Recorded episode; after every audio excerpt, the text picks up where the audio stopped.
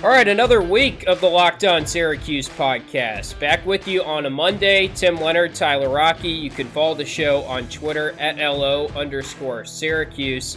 And time kind of jacked Monday. up. Yeah, this is a big week. Tons to get to. We got to do some catching up of sorts after 4th of July weekend because a big weekend for Syracuse on the football recruiting front and also basketball recruiting that we'll get to today. But also, TBT this week, so we're actually covering real live games. It's going to be a lot of fun this week on the pod. That was so awesome to watch live basketball this weekend. I saw so Syracuse playing the winner of Heartfire and Men of Mackey, and I don't know if you saw the end of that game, Tim, but Syracuse might have some problems on their hands Yeah. if they don't have someone to defend Isaac Haas. Seven foot three, he was crucial for them. So for those who didn't watch, I'll give you the quick synopsis of what happened.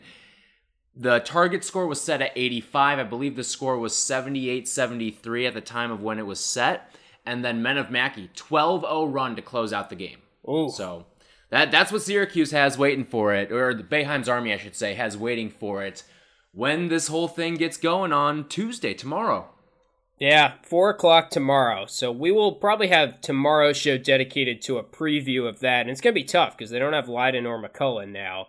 If anyone missed Yep, that mhm. news, they're out of the tournament with injury. So Syracuse is going to have to find a way to stop the 7 3 big man Haas there for Men of Mackey. But that's on tomorrow's show. I figure we start today with the Dior Johnson news. And it's crazy because Justin Lamson really should lead the show any other week or any other Right, day on this exactly. podcast. We'll we'll get to him because I am really fired up about Lamson, and we're hoping to talk to him on this podcast later on in the week. But for the Dior news, my gut reaction to this, and for anyone that didn't see it, is he is reportedly considering a reclassification to 2021. Now, Dior, of course, is in the 2022 class.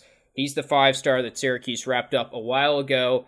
And my gut reaction was like, this is awesome because this means he's into coming to Syracuse. And we've never really had any definitive one way or the other on it. He has sort of, you know, talked about the G League in a roundabout way, maybe with some tweets. And we like to social media sleuth, but that's all we really could gather on it. There's nothing that would say that he was against coming to Syracuse, of course, but it was always talked about because he's such a big time recruit. And I see this news and I think this is great. I'd love for him to reclassify because if he's reclassifying, that means he is going to play at Syracuse for one season. And that's what we're all really excited about and really want to happen. So, Tim, before we get into a little more Dior here, I want to make an amendment here to social media sleuth, all right? I want to change it to social Sherlocks, okay? So, if we're going to social Sherlock Very here, important. he liked both reports that came out on Twitter from both rivals and Stockrisers. So, if he's the one that's liking it, there, there's real traction behind this. So, Yes. I think this would be a really interesting thing for Syracuse because it changes a lot. And I mean, just think about it. you move to 2021, you're joining Benny Williams, and you're bolstering the hell out of that class right Oh, there. yeah. And we That's know a top five class, probably. Right, a- if he and- changes. remember this too.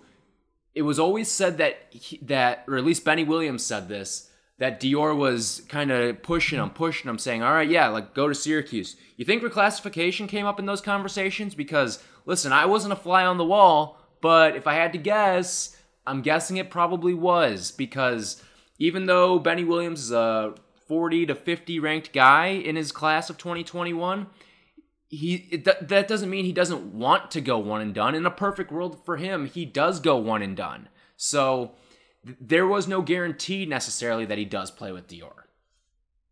Yeah, this is really exciting. When you look at, I saw some people tweeting out the potential roster, potential depth chart. If Dior did reclassify to 2021, the starting five, hypothetically, now it's way too early, but this is what we do when it's summer and there's no live sports. This is really fun for us. So Mhm, let's just yeah. do it anyway. You've got Dior at point guard as a freshman, JG3 as a junior, also in the backcourt. Buddy, a senior in the starting lineup, you'd presume. Quincy, if he returns and all goes according to plan, will be a junior. And then kind of pick whatever center you're most excited about. But Jesse is going to be a junior, barring maybe a red shirt this year. He'll be in his third year with the program. He'll be on the team. That's all that matters. Right. Yeah. Frank will be in his Barring second transfer. year.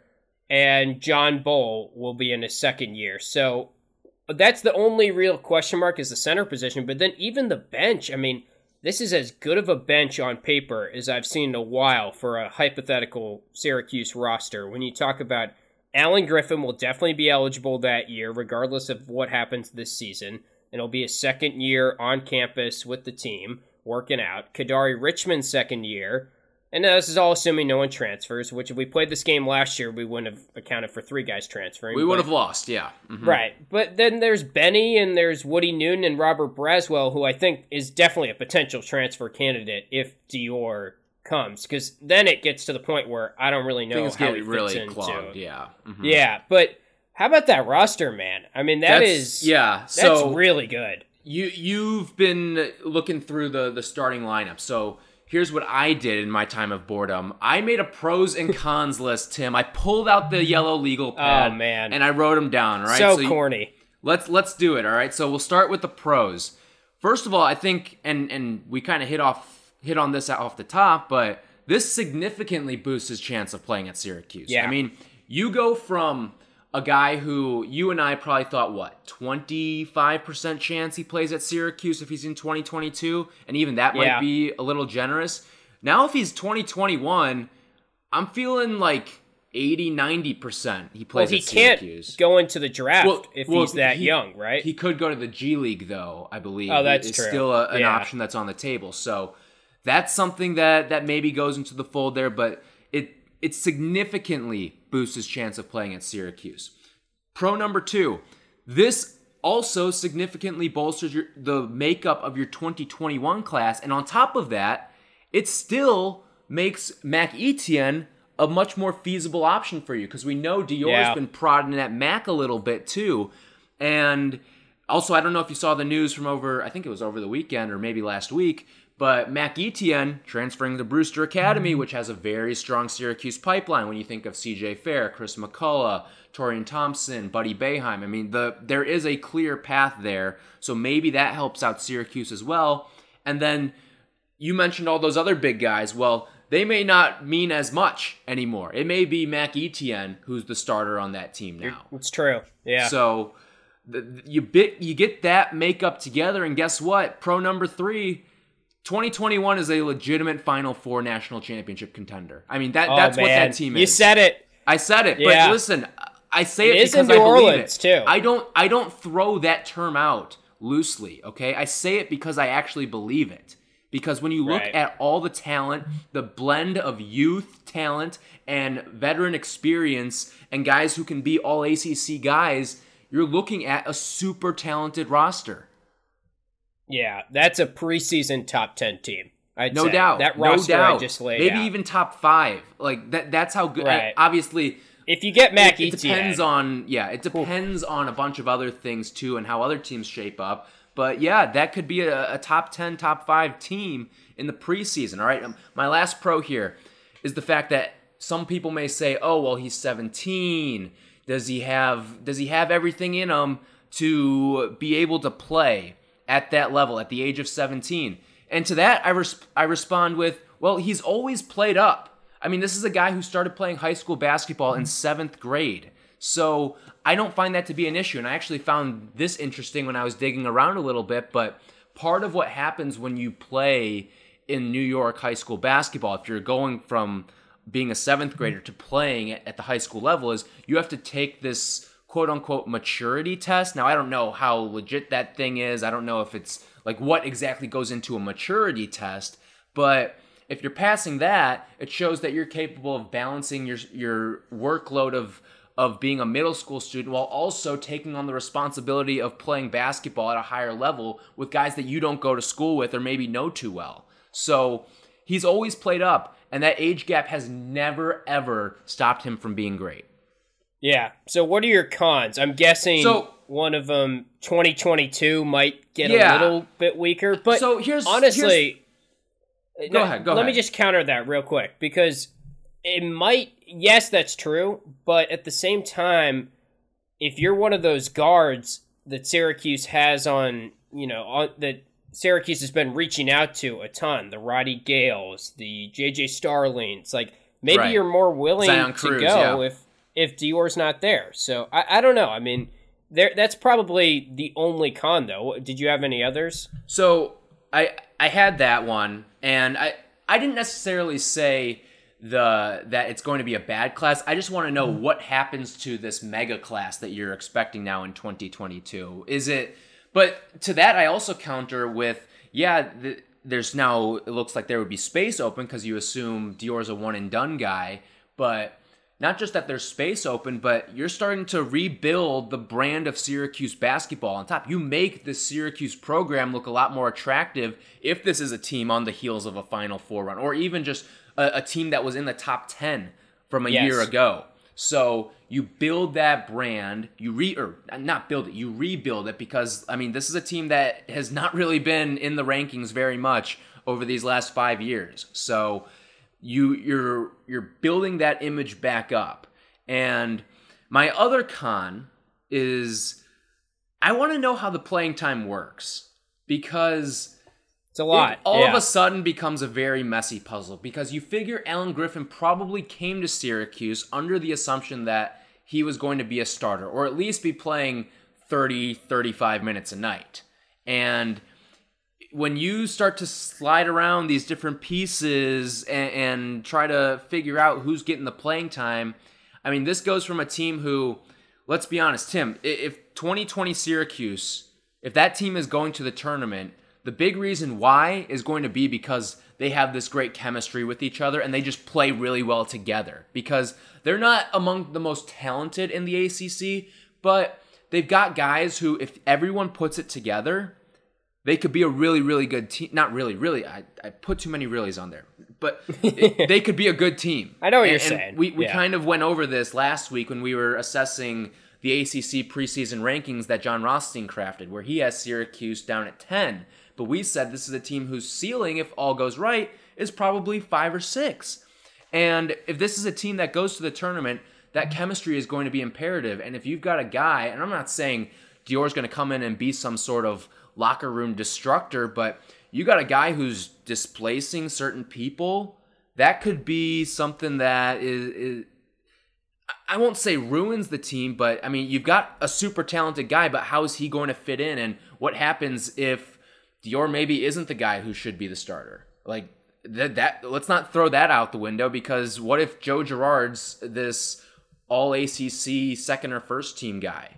Like that's that's not out of the realm of possibilities for this upcoming season. Are we just going to displace people uh, and and move them down the line? What's going to happen there? So I I think that would be an interesting. It's not necessarily a con. It feels like a good problem to have, but it's one that you've got this mega star. You're going to have all this different sort of media attention focused on you.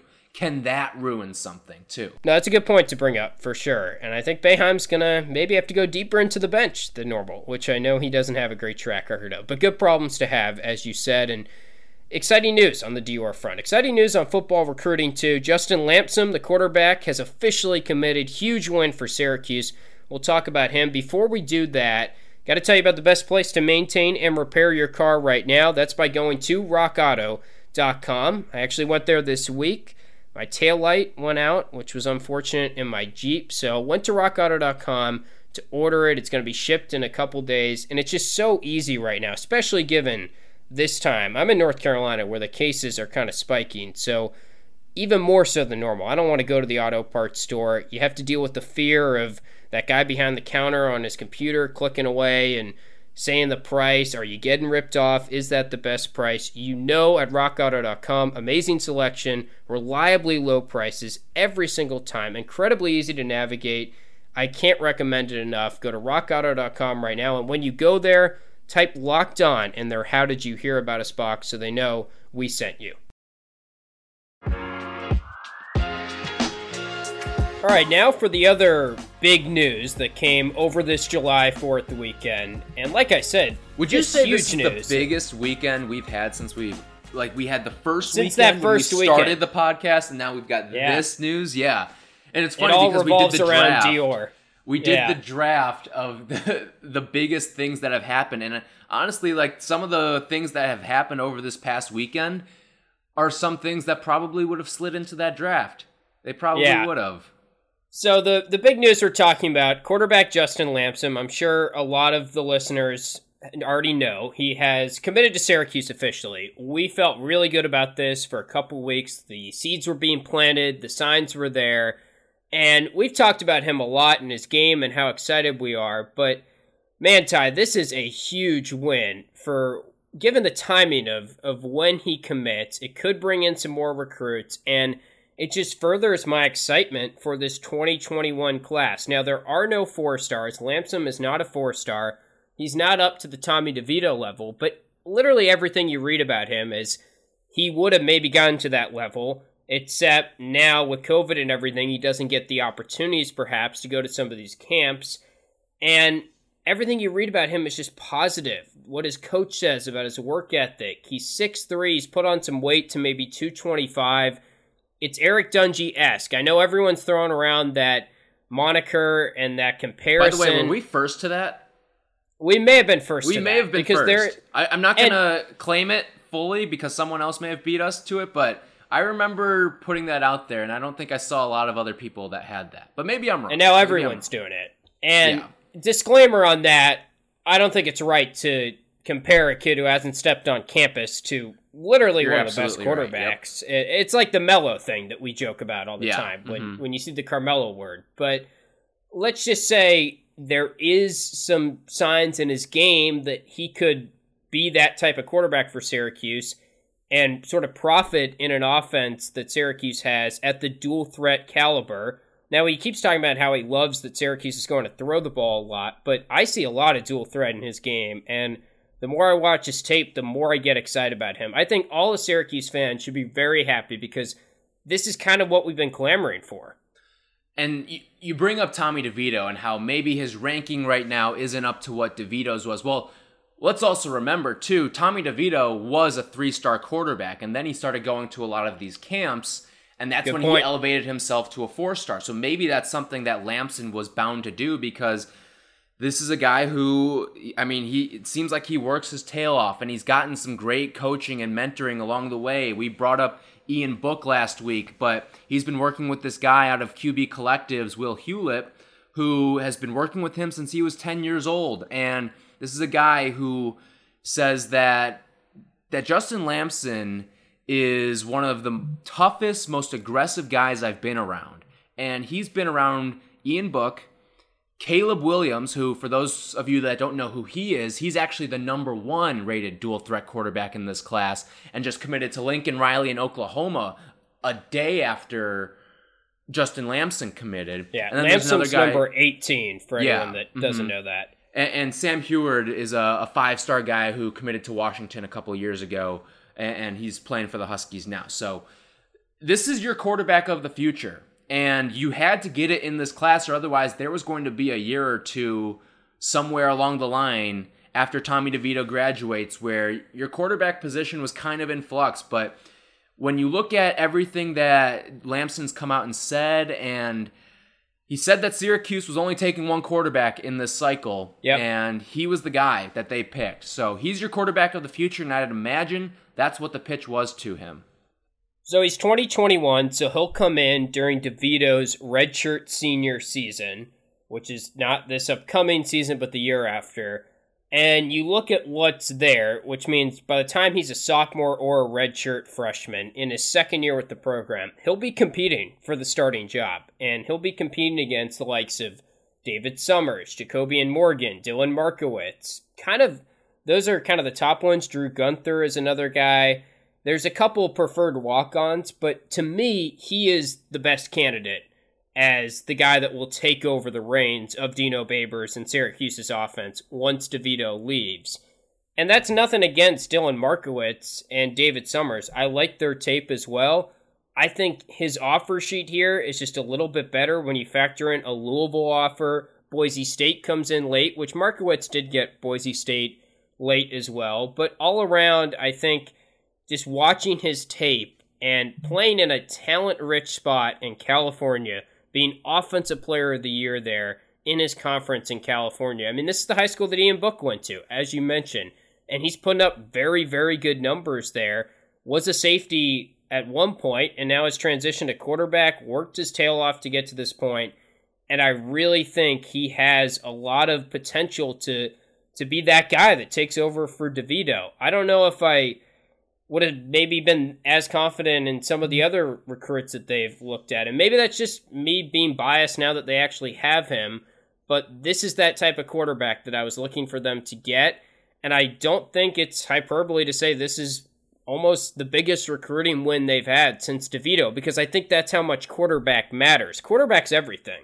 And I think they've had better like Cisco's a huge win in hindsight. Trill Williams four star. They've had higher ranked players but this was an absolute must in this cycle. They had to get the quarterback, and they get him early, and now maybe he'll bring in some more talent as well. Right. And now what you do with him is you got to build your offensive line around him because this is a guy who you've got to protect. You've got to keep upright. You got to make sure those sack numbers are way down by the time he's taking the reins. Also, you brought up he was a safety. Did you see the quote where he said his dad still kind of wants him to play safety?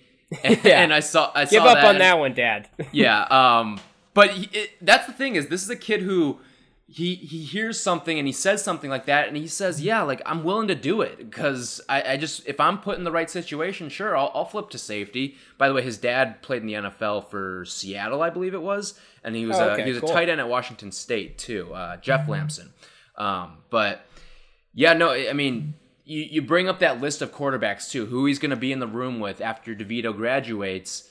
And this is the guy who's the only dual threat quarterback on the roster when he's going to step on campus. So that's another thing that I think works in his favor because we've seen the success of the dual threat quarterback with Dino Babers. And really, I mean, Eric Dungey was a good passer. But Eric Dungey, if he didn't have the threat of his legs, and I know some Syracuse fans used to get upset, not upset, but they held their breath when Eric Dungey used to tuck it and run. But that threat of his legs was unbelievably important. If he didn't have that, I'm not going to say he was going to be half the quarterback he was, but he's probably not an all ACC quarterback if he doesn't have that threat of running. Yeah. And that's something that you can see in a guy like Lamson. When you bring that extra dimension to your game, it really opens up what you can do offensively. A couple other things that he mentioned, sort of in talking and reading these articles on 247sports.com since his commitment. He talked with Clayton Welch, who's another Northern California QB.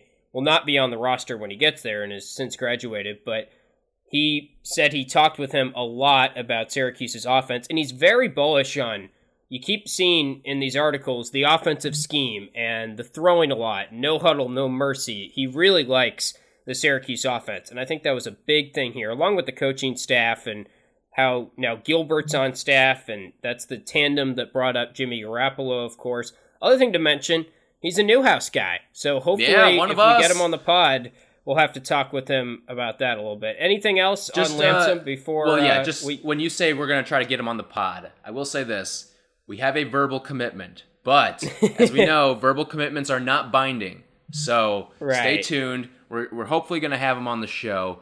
Uh, just the one other thing I want to point out, though, is the fact that when I look at what Syracuse has done offensively in this 2021 recruiting cycle, you can see how much they've spread their wings. You've got a guy like Josh Huff at the running back position, Kendall Long at wide receiver, Landon Morris at tight end. You got yeah. a, a tackle, a guard. They've spread their wings. They're not bunching up at a bunch of different spots. Mm-hmm. They're kind of going across the board and trying to build up some depth. But you think with a guy like Lamson, okay, now you're probably going to look at them to try to cue in on some offensive linemen and some good ones too, because hey, you can protect a guy who we think can take us to another level. And yeah, I think that's going to be the big selling point with a lot of these with a lot of these offensive line recruits that Dino and company are going after. So we'll see because that offensive line is going to be crucial. You've got you've got the guy who can take you to the next level, but he's only going to be as good as his offensive line can keep him on his feet. Yeah, I think that's the priority now for sure. And really the only position that they've kind of bunched up on is defensive line. And it's funny that that's the case because that's who they added this week along with Justin Lamson. We'll get into a defensive lineman who's also really good, who committed to Syracuse in this big July 4th weekend next.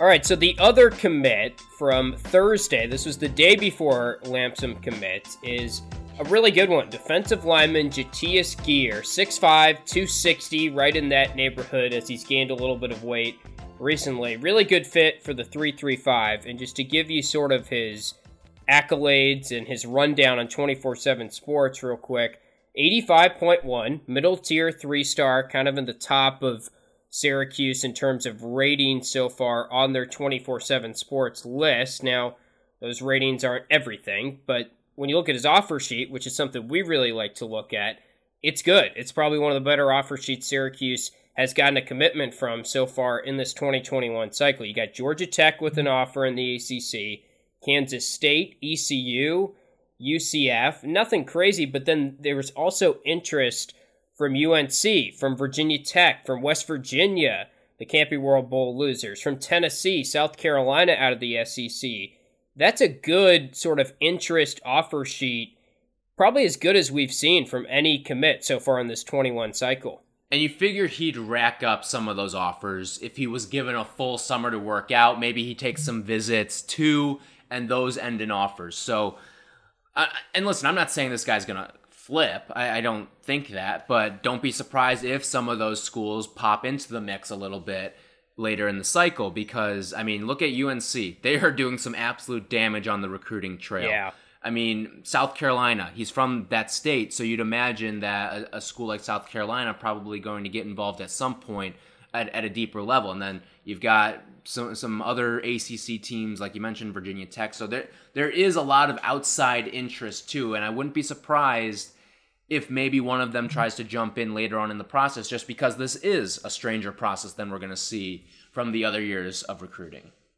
Yeah, and the reason why I say good for the 335 is I think he maybe even has some potential to go inside if he put on some more weight. But right now, he's kind of a strong side edge rusher. He has a good, strong, like lower body, a lot of power for his age and sort of where he's at right now. speed too. Really yeah, and then the that's edge. the thing. He's really quick. He's got a lot of speed to him, which is that type of versatility that Syracuse is going to need out of their defensive linemen because they're only going to have three of them in this new system. And you got to be able to drop back a little bit occasionally and do a little bit of everything. So that's why I like that he's sort of an all around, really good, strong side rusher for where he's at right now in terms of his age and everything.